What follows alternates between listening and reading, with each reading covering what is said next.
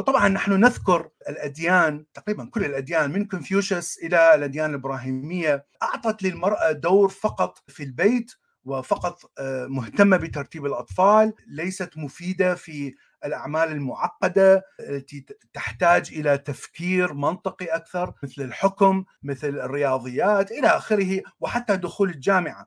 هل هذا الكلام صحيح؟ هل فعلا أن دماغ الأنثى يختلف بشكل جذري عن دماغ الذكر كل هذه الدراسات تعطي فقط معدل بمعنى أن حوالي 80% من كل الشعب سواء كان ميل أو فيميل ذكر أو أنثى لا يوجد فرق بينهم في في هذه التجارب، لكن نرى أن هناك أقصى أقصى اليمين وأقصى اليسار، أقصى اليمين هو الصفات الذكرية التي ذكرناها، أقصى الشمال هو الصفات الأنثوية.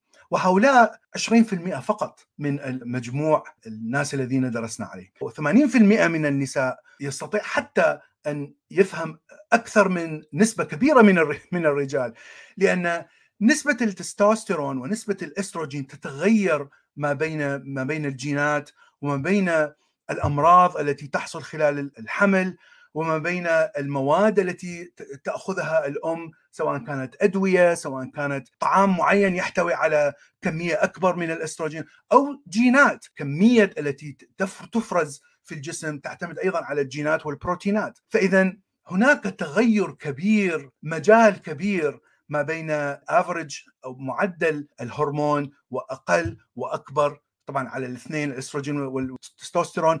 يجب أن تقول أن هناك نموذج للدماغ الذكري وهناك نموذج للدماغ الأنثوي و80% من الإناث والذكور ليس هناك فرق بينهم.